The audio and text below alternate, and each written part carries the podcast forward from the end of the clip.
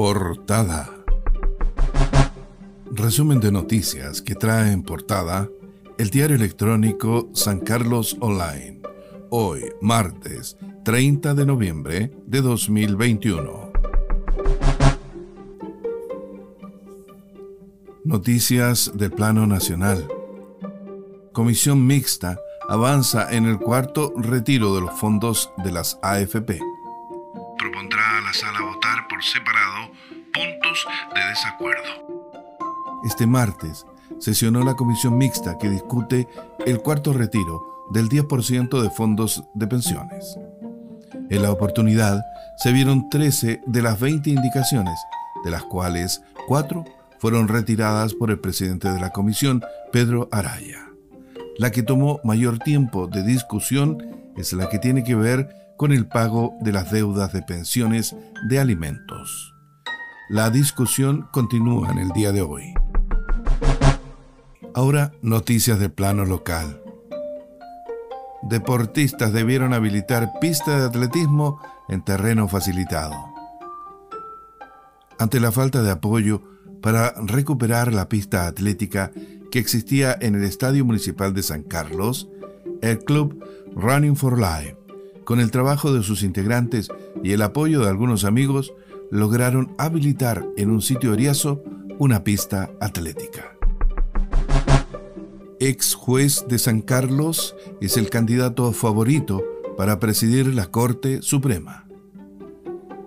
El magistrado Juan Eduardo Fuentes fue juez del segundo juzgado de letras de San Carlos y secretario interino en la Corte de Apelaciones de Chillán en la década de los 80 y hoy está próximo a ser presidente de la Corte Suprema de Justicia de Chile.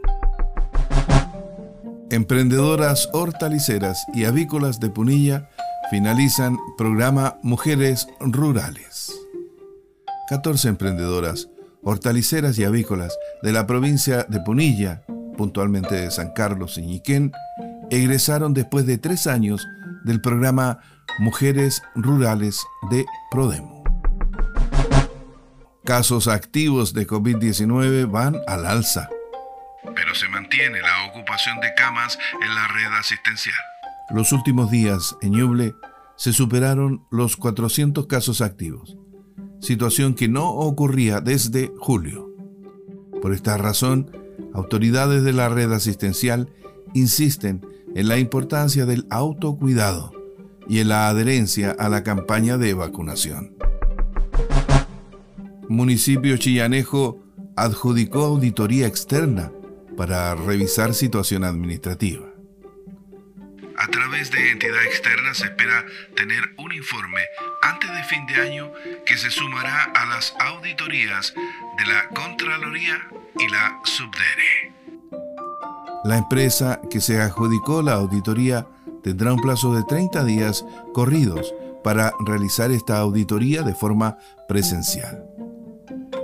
La empresa que efectúa este análisis tiene experiencias similares en las municipalidades de Mafel, en la región de los ríos, y de Coquimbo, en la cuarta región. Portada.